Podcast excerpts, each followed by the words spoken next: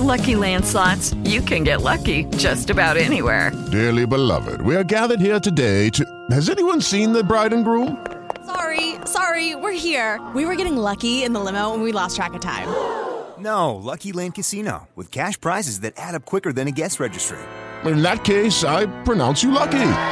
Play for free at LuckyLandSlots.com. Daily bonuses are waiting. No purchase necessary. Void where prohibited by law. 18 plus. Terms and conditions apply. See website for details. Start and end your day with the good news. The good news with Angie Austin. Find the podcast of past shows at angieaustinradio.com. Now, here's Angie Austin and friends with the good news. Hey, it is Angie Austin and the Good News Gals, and soon we'll be uh, joined by an author who's taking an emotionally naked look at mental illness. And I think there's a lot of discussion these days with the violence in our society, particularly surrounding uh, school shootings, that mental illness has come into the uh, t- topic of conversation numerous times. This author, Michelle Dickinson Moravec, is the author of Breaking Into My Life Growing Up with a Bipolar Parent and My Battle to Reclaim Myself. And uh, really, her story is one of perseverance and triumph as a it's pretty painful because she kind of reveals what it was like taking care of her bipolar mother as a child, so being the parent, and that seesaw between mania and deep depression that her mom, uh, you know, lived with, and that she also lived with as her caretaker, and then she gains her independence uh, from her mother only to marry the male version of her mother uh, which is always kind of a, um, a, harsh reality when sometimes we make choices that are similar to the choices that maybe our parents made in our younger years that we didn't agree with. Uh, so Michelle will join us in just a little bit with that. But we've got the good news gals here. Tyra Lalo is back, and she is a worship leader. Uh, Michelle, Janine, Cindy, and Monique are here as well. And we like to share good news stories with you and talk about how God is working in our lives and hopefully bring a little bit of sunshine into your day. I'm in the midst of a really difficult journey, starting my own uh, show and really starting from scratch because a lot of people are like, wow, that's amazing. You have your own syndicated show and you picked up all these affiliates and these stations around the country are interested in taking my show, but you're not working for anyone. So that means you find the music, you get the voiceover guy, you hire the board operator, you hire the sales team, you hire the affiliate sales team, um, you make calls, you get contracts, you make up a clock for your show, you do all of these details that I never did before when I worked for someone. So it is very satisfying, but it's extremely overwhelming because there's so many details that I don't think I would be able to handle if I didn't have a lot of my friends kind of coming in and helping me with it. So I'm not quite myself. I'm a little low on energy. So I'm just trying to keep it real. Mm. yeah, keeping it real. That's a good thing. Yeah. it's a lot. I'm telling you, it's like being your own business, really. Yeah, Mm-hmm. be your own business. And then also like try to manage other people at things that maybe you aren't that good at doing yourself, Mm. and you're trying to like bring your team around and be like, well, let's try this, and I'll here I'll help with that, and but I don't really know how to do it myself either. right, right, or else you will be doing it. right. In starting any new business, there's not a template or a right or wrong way to do it. I think anybody that's had a business, I know I can speak from this space, you know you wing it. Mm-hmm. And you try one thing and then then you then you go to the next and then you go to the next and the next. Some things work and some things work sometimes and they don't work other times. Mm-hmm. So it's a journey and it's just staying in there. I always said to myself the secret of success is constancy of purpose. So just to ah. see that big picture out in front and mm-hmm. just know that you're going for that and Yeah. doing the best you can every day. Yeah. Well, I think part of the challenge too is that I could just stay home and raise my kids now. So, am I doing them a disservice by getting up at three o'clock in the morning and having them say, You're always tired? There's that decision as well. A lot Lots of questions about. to Yeah. ask and Yeah. I think everybody everybody Juggle. struggles with that. Um, to figure, it's a fine line between, you know, doing doing maybe overextending yourself and being available. But it's I mean it's I think you have to you have to do things for yourself as well. There's nothing wrong with furthering yourself. Well, I think it's good for them to see how hard their parents work too. I mean, my- agree with nobody that. works Definitely. harder Totally than my agree with husband. that, yeah. They do And my to see that. co-host And said, Angie. my co-host said, Thank you. Angie, no one's going to outwork us because he also works really hard and he doesn't get paid either. My Mm. co-host. Wow. So he's in the same boat I am. You know, initially you don't get paid as you.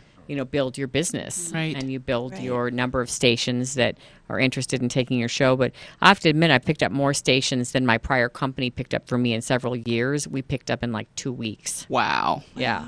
Praise God. Yeah, that's pretty crazy. My husband's like, that's really nice, except they affiliates aren't the ones that pay the bills. That's nice, except the affiliates sure don't pay the grounded. bills. Oh, my Oh my gosh, He he gives me you- tell me like keep a it reality real. check. I always, I always joke around with my husband. I'm like, because he used to give me all this um, uh, advice about my TV news career, and I and I, I remember after we shortly got married, I go, now you do know that before I met you. I actually had a career and worked in the number two market, and I bought my own house, my own car. Like you do know I, that I actually did sign contracts on my own and do all this, and so I think that they really think that they um, are protecting us from the world by Yeah. giving us all this advice, schooling us. You know, So he met you after you were kind of done with the big LA show. I he. I left LA and he helped hire me in Denver. He was on the decision making Oh. team that hired me for the morning show. He was my director. Okay. Oh wow! Yeah. See, now the more you talk about him, the more he kind of sounds like my ex-husband Andy. Um, great guy. Yeah, they actually get along well. Those two. They do get along. Yeah, were and they, in the were they in the. Marines? Were they in the Marines? Because they seem like Marines to it's me. It's kind of funny. It cracks me up. Well, so it's funny because I played college volleyball. I mean, and we played. I mean, they won the national champ. I say they. I was on the team, but I was on the bench. So we won the national championship. Oh, that is as my fr- as a freshman. Yeah. So the guy he he will see me on a bike or see me running, and he thinks it's hilarious. He's like, "Look at you running. you can't run." I'm like, "I was on a national championship volleyball team." It's I'm an athlete. That is Man, hilarious. you got to remind them sometimes. That's my favorite one. My favorite one. Look at Monique's giving me the look that I'm supposed to be more of a humble wife. Um, my um, no wait, no, no. My husband, my no, no. my, my favorite one, my favorite one that my husband did to me. So I'm in my new radio show at the time, and uh, my boss was helping me with something, and then my boss cut this demo for me or something, and then I, I was explaining the conversation we had, and my husband said, "Well, I never would have said that." Well, you said that? Well, I never would have told him that. I wouldn't have had him do that. Why did you have him do that? And I'm like, first of all, it is a done deal. Like we already did it, right? And my boss had offered to do this for me, and uh, we're still actually really good friends. He's helping right right now in this new endeavor. But it just cracked me up that after you've done something, to then say, "Well, I can't believe you did it. Why? why I would have never done that. Why did you? What?"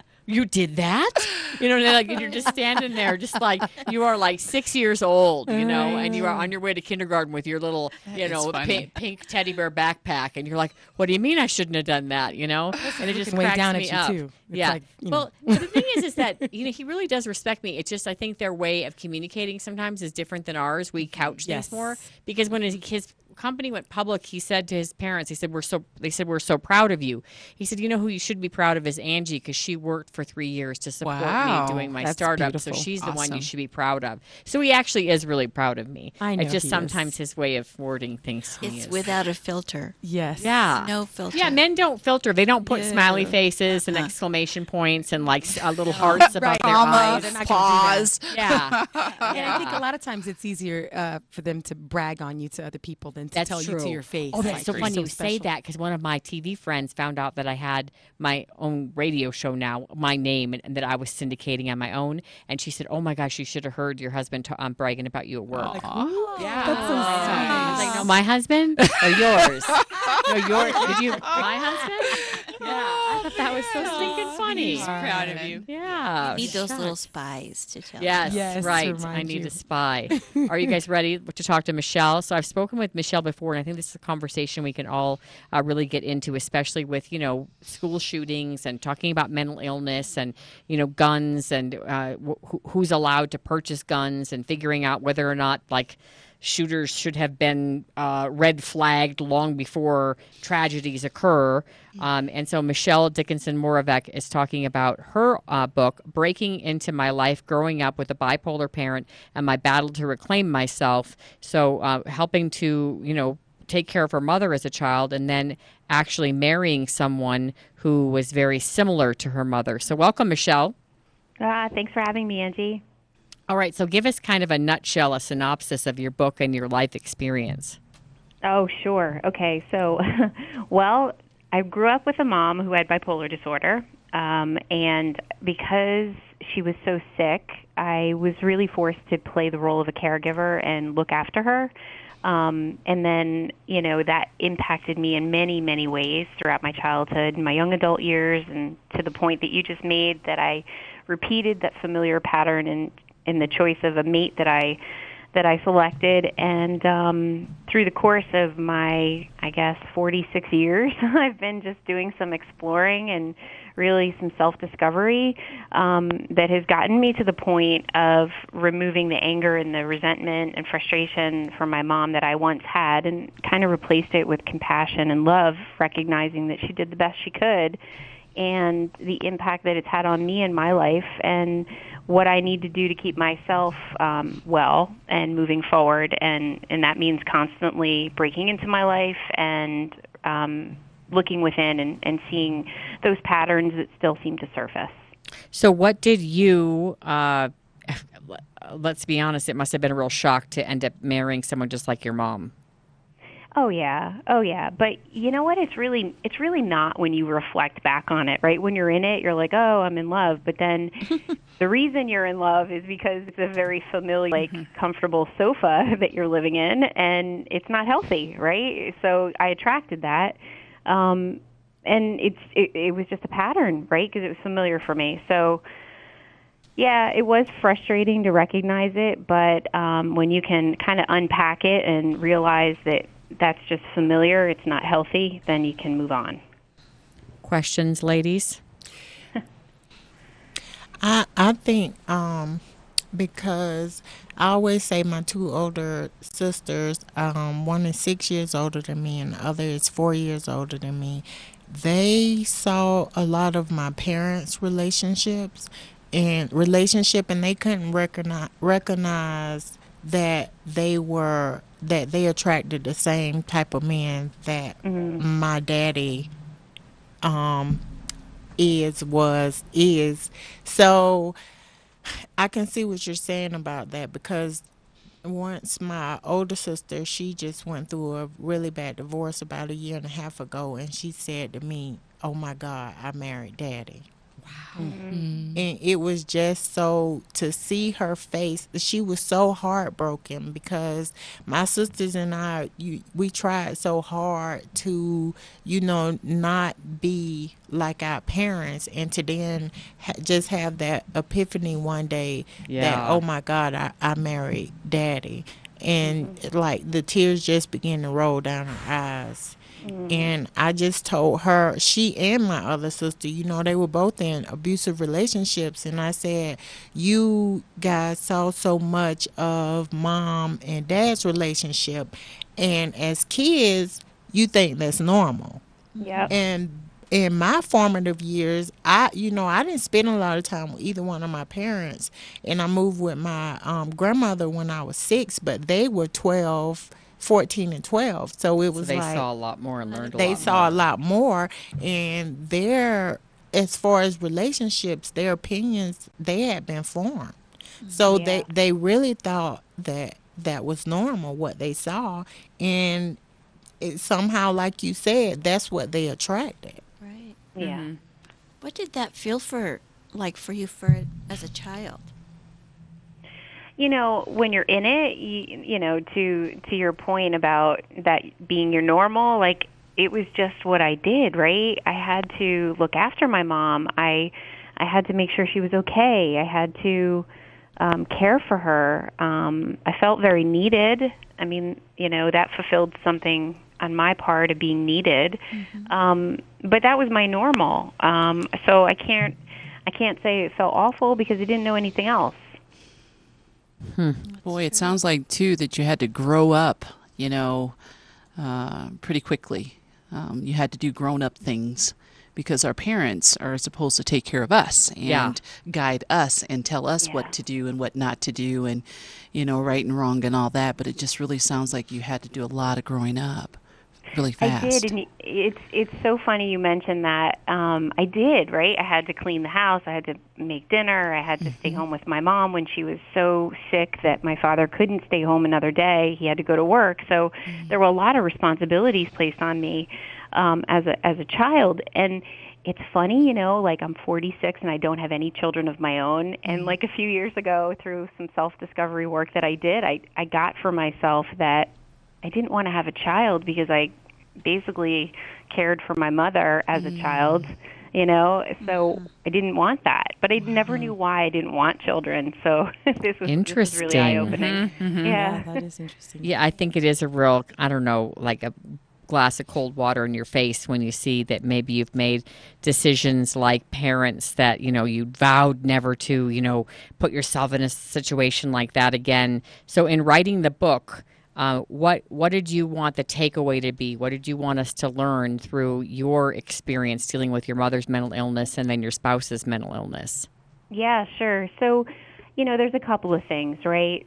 So, I think um, having the knowledge that no matter what we've endured as as young people, um, that people can overcome any adversity, right? If I could uh, overcome this, I want people to recognize that the past doesn't dictate your future. So, if you're willing to do the work and look within and really get connected to to what's there for you, you can overcome adversity, right? That's that's very important on, Mhm. on just such a basic level. Mhm. Um, the other part is around mental illness. You know, you you talk about you know the shootings and such, and so that's such a small percentage though of Mhm. the mental illness that really lives and is unspoken. Mm-hmm. You know, people suffering in silence, not talking about it, not knowing where to go to get resources, shame, all of that. Like, I want people to get that through conversation, stigma can't live.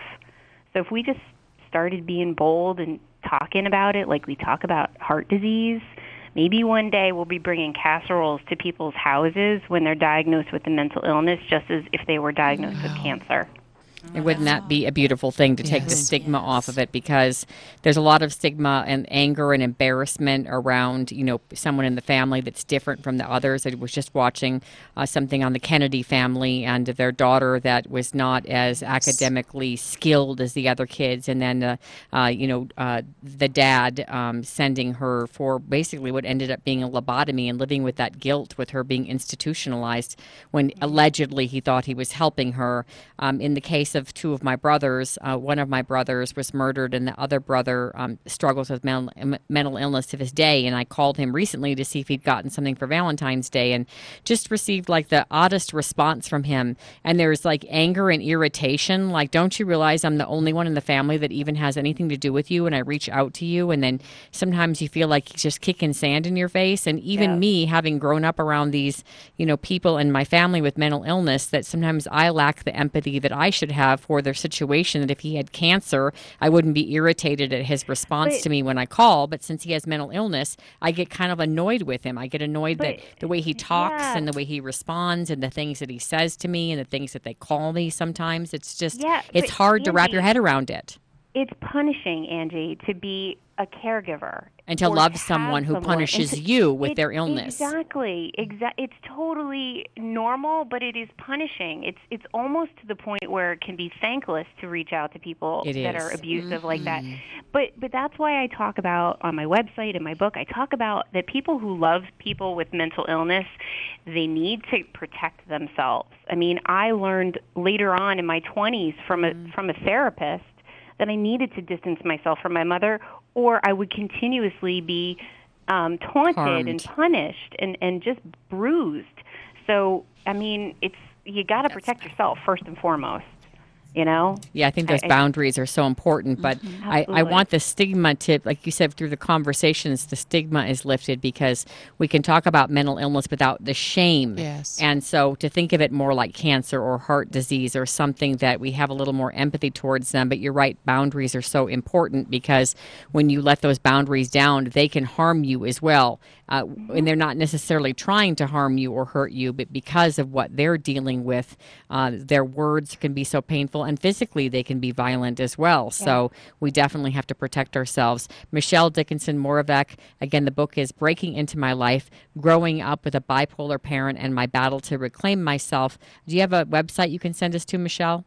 Sure. It's www.breakingintomylife.com. Excellent. It was a pleasure to have you on the show again. Thank you, Angie. Thanks, Appreciate Michelle. The opportunity. Okay. Bye bye. Eye opener, huh? Mm, yeah. Yeah. Yeah. But people, when I when I tell people, you know, it's okay, even if the person doesn't have Yeah, that's okay. You're fine. Keep going. a mental illness, it's okay to set healthy boundaries. Yeah. Like with Yes. my dad, I set healthy boundaries. And that's with so him. important to And protect ourselves. To protect myself because I got tired of going through, you know, getting my feelings hurt. And my Yes. sister calls me and sh on But we have to have the conversation. Oh, I'm sorry we're out of time. We'll be right back.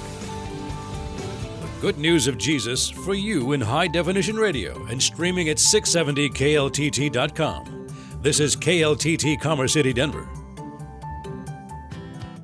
Hi, it's Angie. Hey, do you have a lot of things around your house you want to get rid of? My husband wants me to get rid of anything and everything that is in his way. 303 238 Jane. I love ARC. They help people in our community. Every dollar you spend helps, and everything you donate helps. 303 238 Jane. They bring a truck right to my house. I actually have them come every well, month or two, and it is so helpful to get that place cleaned out because you know what? My husband's a lot nicer to me when I donate things, and who better to donate to than ARC? 303 238 Jane and arcthrift.org for a location near you if you just want to drop a few things off and do a little shopping. Arcthrift.org, shopping with a purpose. I love Arc.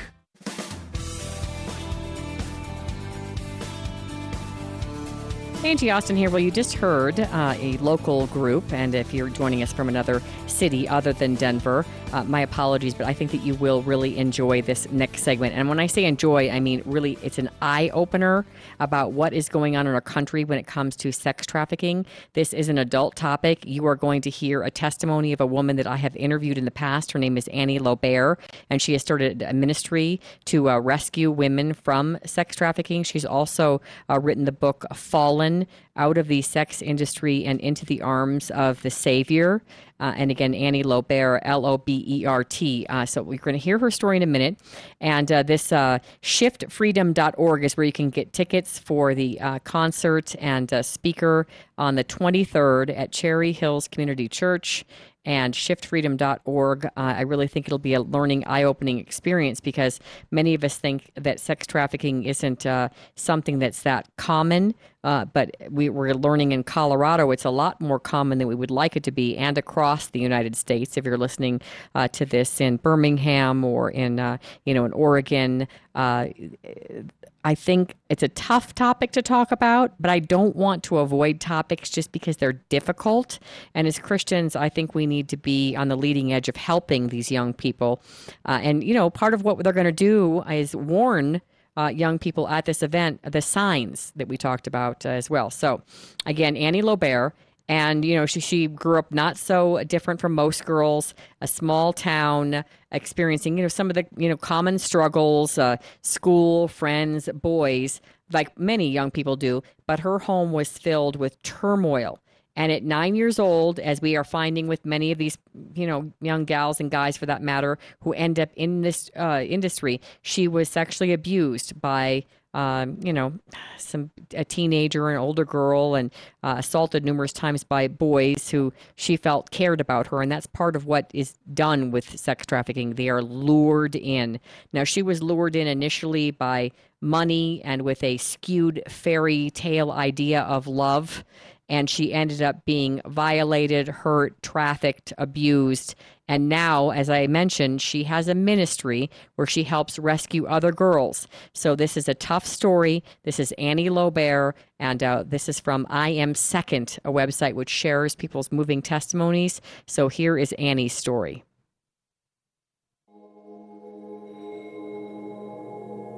Little girl lost. Thought no one loved her. Thought no one wanted her. Ran away from her castle.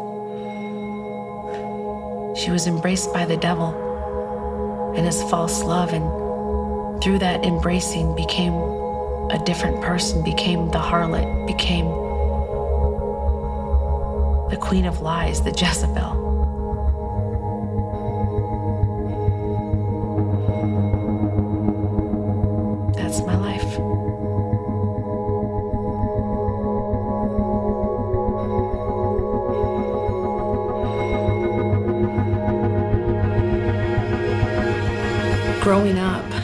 Just remember my dad just raging. I'd come home and my dad would be really angry, stressed out, and I really took it personal. And I think that I thought to myself that I must be unlovable. High school, noticed that the boys were paying attention to me, and since I wasn't getting any attention from my dad, I gravitated toward any compliment, any pass that was made at me.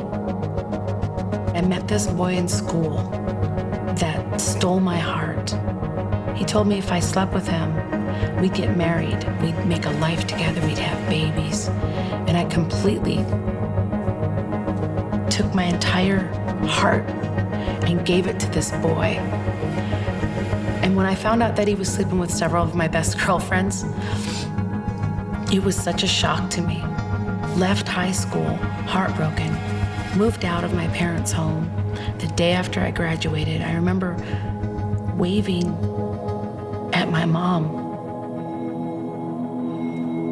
when I was 18 and my dad and in the back of the car knowing I'd never come back because I was done. I got out into the beautiful city of Minneapolis, tried to find a way to go to college, but I had to work three jobs to have my own place and buy a car. And I, I found like a new thing inside of me that if I had nice clothes, if I went out to the clubs, I could meet different men that liked me and maybe I could meet a rich guy that would sweep me off my feet and take care of me like a like a prince would. And so my girlfriend and I started going out to the nightclubs and we had a fake ID. And one night we walked in. These men walked up to us at the bar and bought us drinks, Rolex watches, designer clothes. I looked at my girlfriend. These guys have money. My girlfriend starts to like one of the men. I told my girlfriend, get that guy's money. And I think what this really was building inside me was this vendetta, this deep seated, rooted unforgiveness towards my dad, towards that boy in school. And I just wanted revenge. I was going to prove that I could make it in my life. And money was going to be the answer. My girlfriend takes off with this guy, goes to Hawaii. I'm working my three jobs. She calls me up and says, Listen, I am on the beach. I'm in a drop top Corvette and I'm on my cell phone, and you need to come out here. And even though I didn't have the guts to ask her, you know, what what are you doing? I just kind of went with it. It was like an automatic walking into a dark doorway that I knew something wasn't right. But the lure of the possibility of having nice things and ha- finally having money that I never had growing up, finally being someone important, overrode all those feelings of any caution and it blew it to the wind. And I went to Hawaii that very week, took a vacation from my jobs. And the first night that I was on Waikiki Beach, I actually sold myself with my girlfriend to some Japanese clients and I became a prostitute.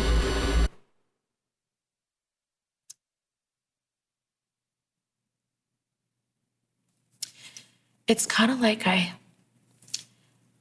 had this ring that I put on and I couldn't take it off. No longer could $3.47 an hour cut it.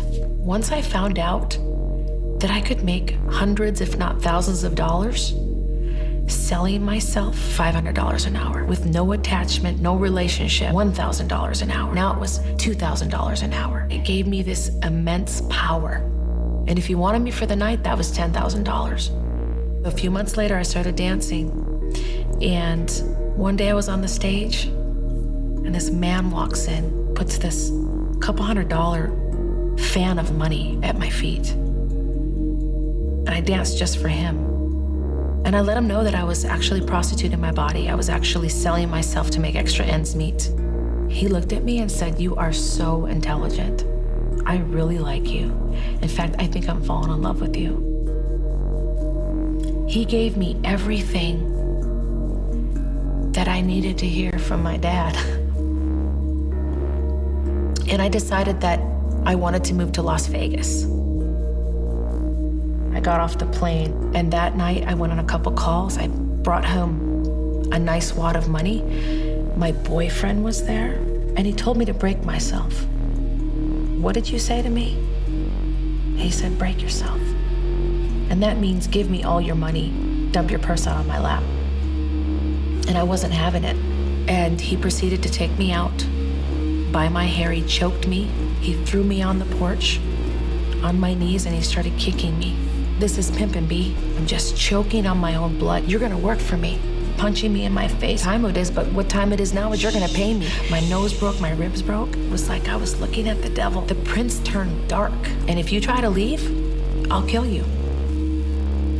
That night, it's like I died inside. And the next five years of my life, I was with a pimp. Cutting in here for a moment, if you're just joining us, uh, this is Angie Austin. The show is the good news, and you're probably thinking, wow, Annie Lobert's testimony is really tough. Uh, but I really wanted to share this testimony uh, to raise awareness about uh, sex trafficking and the sex industry, and when people get addicted to, uh, to uh, inappropriate material on the internet, you are actually supporting this industry. And so I just wanted to kind of give you an eye opener.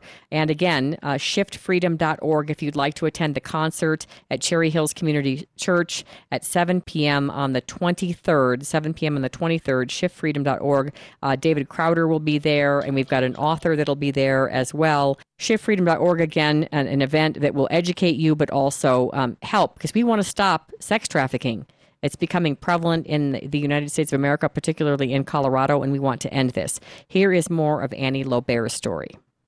Every time he hit me and choked me and raped me or put guns to my head, made me do things I never wanted to do, I just did it because I loved him and because out of fear, because I knew if I didn't, that I would not live to see another day. And even though I got away from him, everything you give, you leave. The money, the cars, the houses, all behind because when you leave a pimp, you leave with nothing. I started stacking my money again, but the money wasn't the same. I came down with cancer. And a couple years later, lost all my hair, had chemotherapy, had Hodgkin's lymphoma. I started taking painkillers for my bone pain and my marrow, and I got addicted to painkillers. And that led into cocaine.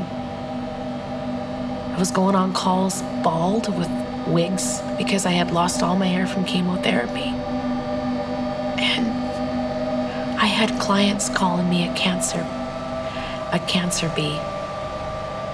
I'm staying in these seedy motels. And I remember laying there in my bed looking in the mirror at myself, thinking that God was angry with me. I would get in the shower and I would scrub my body, and I would think, I'll never, ever be clean. I started freebasing cocaine. And one night, I just decided that I was just gonna get higher than I could than I've ever been before because I just wanted to erase all the pain the pain of the cancer, the pain of my uncle, my sister, and my grandpa dying within three months of each other, the pain of losing all those years with my family up in the Midwest, the pain of losing all my friends, losing my cars, losing everything I had ever made. I took the hit of that Coke and I fell back. I, I went completely blind. It's like the whole room, the light that was on in that room turned dark. And I remember laying there and I felt like this demonic presence just come over me that I was completely alone and I got really, really scared. And I just instinctively knew I knew that I was at death's door. I was in this dark, dark cave, and I knew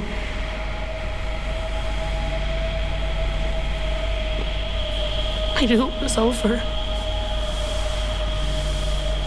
And I saw my family. I saw my funeral. And I was in the coffin. And everybody was crying and they were wiping their faces and they were saying,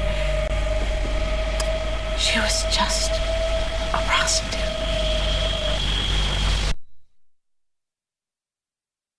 That's what I said, Jesus.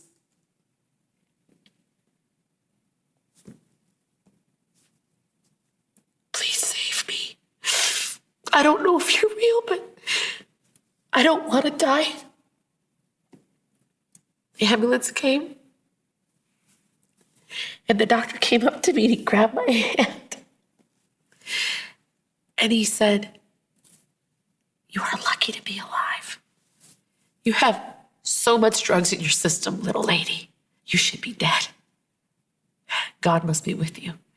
And I knew that Jesus heard my prayer. And I laid there and I had this peace come over me that was nothing like I'd ever felt in my entire life. And I knew God gave me a second chance. I got better and I started reading my Bible. I recovered and was afraid to go to church. I'm not an ex prostitute. Do I think if I walk in church, people are going to look at me and really love me? But I walked in that church and people embraced me. And God just really started doing that inner healing. And the Holy Spirit was just like speaking to me, telling me that I was beautiful and that I was chosen and that I was set apart and that I was uh, sanctified and I was a holy vessel for Him. I started to stand on Jesus' words that I'm whole, that I'm healed, that I'm pure, that I'm a virgin in Him. And that gives me peace.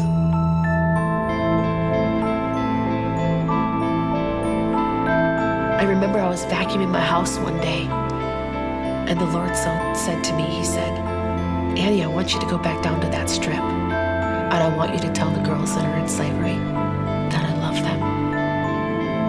And so that's what I'm called to do. To simply tell them, God No matter where you've been, no matter what you've done, no matter how deep, how dirty you feel, that there's redemption. You are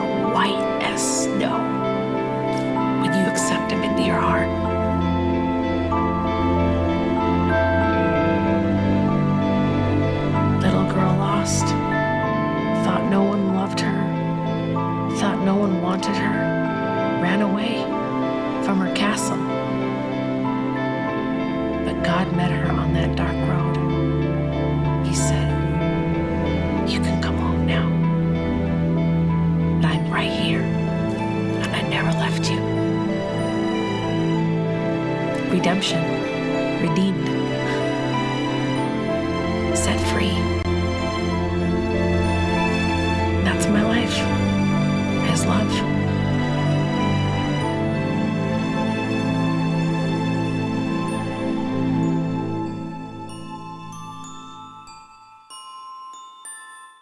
All right. Wow. So Annie's story it uh, ends with obviously Jesus, which is a, a very good thing. Uh, Annie Lobert, her book, by the way, is "Fallen Out of the Sex Industry and Into the Arms of a Savior." And I have to be honest with you, when I interviewed her about her book, I've interviewed her twice. I was absolutely blown away by her intelligence. I mean, this is a very attractive woman. This is a very smart woman. And if you met her today, you would not believe that this is a woman that could fall for this whole sex industry and the sex trafficking, you know, abused and used and, uh, uh, you know, hurt to the point where she was broken. And then to start a ministry where she helps other women, mostly, but men too, uh, who are in the industry. She goes out on the streets, meets them, gives them scripture, uh, gives them Bibles, gives them, you know, a beautiful bag with, you know, some items in it like makeup and candles that are comforting to them, but also gives them a card which offers them a way out, an escape route, so that they can flee if they're being abused by someone and kept in this industry, that they can flee. So again, I just I know it's a it's a tough you know name for her ministry, Hookers for Jesus, but these are women who've turned their lives around and are working for Jesus now and helping other women get out of that industry. Uh, this is Angie Austin, and I am so glad that you listen to this program. I think that we're doing a lot to educate people. And again, shiftfreedom.org on the 23rd if you would like to uh, attend that concert. Uh, February 23rd at 7 p.m. Uh, doors open at 6 p.m. Thanks so much for listening to the good news. This year, the Easter Bunny is making a special stop at the YMCA. Join us at the YMCA of the Rockies for a family Easter celebration. Our Little Bunny Egg Hunt for children 6 and under starts at 9 a.m. Then the big kids get to hunt for Easter surprises and hang out with the Easter Bunny at 9:30 a.m. And then at 11 a.m., dress up in your Easter finest for refreshments and photos with the Easter Bunny. Be sure to bring your Easter basket to take home your treat-filled eggs. At the YMCA of the Rockies, we put Christian principles into practice with our fun and informative programs. And our facilities are located in stunning environments that help build healthy minds, bodies, and spirits for all. Please join us Sunday, April 1st for another spectacular Easter brunch at the YMCA of the Rockies. Contact David Otis at 970 586 3341, extension 1378 to make your reservations, or go to ymcarockies.org for more information.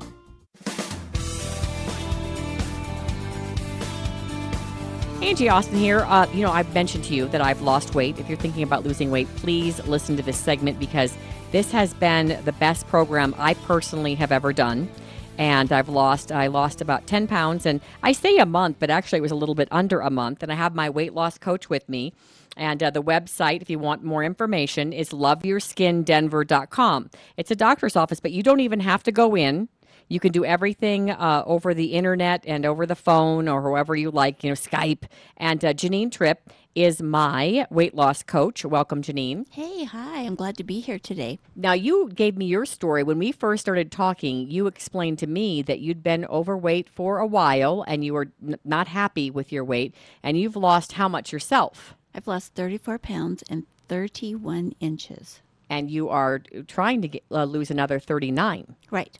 Mm-hmm. And I've lost 10 and I'm thinking like another 10. I mean, that'll take me pretty low, but I have to be honest with you. A month into a weight loss program, normally I'd be kind of like done with it. And I'm like, this is good enough because I think I look fine. But I'm looking for my blood pressure to be, you know, exactly where I want it to be and to be really healthy. That's my goal is health. And so I think I'm going to go for another 10 pounds because I really like the food. I think that um, I don't think it's too expensive. I really think the price is right. I think it's reasonable for the whole program. And something about the way the program's set up, I don't feel deprived. The food, like you told me, Angie, I have a brownie every night. So I thought, well, that's what I'm going to do. I, that, the brownies have protein in them. All the ingredients are natural. And I thought, you know what? I want to have a brownie at night too. And that's what I've been doing. And it really is satisfying. It is. It makes you feel like you had a treat. I start every morning with a cappuccino, and every night we end it with a brownie, my husband and I. And you do it together. And your Uh-huh. daughter's done this. Your son's done this. Like a lot of people in your ha- family have yeah, done it. Yeah, you know what? I I grew up in an overweight family, so uh, I, I mean, overweight. It was my aunts and my mom, and they were always dieting, always. And uh, of course, my cousins and I were never going to get there, and we all got there. You know, we should oh, like never you said, said I'm not going to be as big as my mom per Right, se. right. And you said, and you, and your cousins did get heavy, and you got over 200 pounds, which you dressed so nicely. You said most people wouldn't have guessed, but No, you but were I'm not only, happy about it. I'm only five one, so 202 pounds is a lot. Wow. And I'm 67 years old, so I like to say that because a lot of people, when they get older, say, you know, I think it's my age. Well, no, it's really not your age. You can, you have the tendency, but you don't have to take that path. Well, I ordered my um, second order of food, and you do eat some regular food. It's uh, uh, five uh, meals uh, that uh, uh, I got to pick out a lot of my favorites, and some of them, um, you know, are like uh, I like the honey mu- mustard pretzels. I like the caramel delight bar. I like the shakes; they're very satisfying to me, very Mhm. filling. I like the mashed potatoes; they're very filling. There's soups. There's uh, like a macaroni and cheese. I like that. Uh, some of my other favorites, um, I really like the bar that tastes like an oatmeal cookie, and I love the creamy double peanut butter crisp. And then you turned me on to the mint bars, Oh, that chocolate yeah. mint. They taste like chocolate mint, uh, Especially in Girl Scout cookies. season, yeah. right. And you're thinking Mhm. this is junk food. No, it's not. Everything has uh, protein in it. And natural ingredients. So, even though they are designed to taste really good, you're still getting enough protein with each meal. So, you go into fat burn. And at first, I was kind of skeptical. I'll be honest with you. I was like, mm-hmm, sure. Uh, I'm thrilled. And you said I've weight, uh, lost weight. Like it's actually kind of average, ten pounds in a month. But I don't have that much to lose, so I thought it would be slower. I mean, you know, I probably went into this with 20, 25 maybe to lose, and so the ten coming off in a month, I'm thrilled. Well, this is all, it's put together scientifically, it's science. And so um, when, when you're on the program, you have five, you have six meals a day, six eatings a day. For Fuelings, we call them fuelings. correct, because it's not a meal like you would think. It's just enough to get you to the next one. Yeah. And um, But you get to eat a lot. You do, and Yeah. you eat every two and a half hours, and then once a day you have a meal that consists of uh, five to seven ounces of cooked protein and three servings of vegetables. And I like cottage cheese, so that's what I use Yeah, for there you go. And I love egg beaters, so I get plenty to eat. Mhm. Uh, all right, if you want more info, uh, loveyourskindenver.com. Tell Dr. Jillian that Angie sent you. And you can call and ask questions. Dr. Jillian was on the program as well. You get a coach like Janine. You can even ask for her if you'd like my coach as well. LoveYourSkinDenver.com. Tell Dr. Jillian Angie sent you. And if you don't want to, you never have to go in the office. It can be all done online and on the phone. Thanks, Janine. Thank you for having me. Bye, Angie. Thanks for listening to The Good News with Angie Austin. Find the podcast of past shows at angieaustinradio.com. With Lucky Land slots, you can get lucky just about anywhere. Dearly beloved, we are gathered here today to. Has anyone seen the bride and groom? Sorry, sorry, we're here. We were getting lucky in the limo and we lost track of time. No, Lucky Land Casino, with cash prizes that add up quicker than a guest registry. In that case, I pronounce you lucky. Play for free at LuckyLandSlots.com. Daily bonuses are waiting. No purchase necessary. Void where prohibited by law. 18 plus. Terms and conditions apply. See website for details.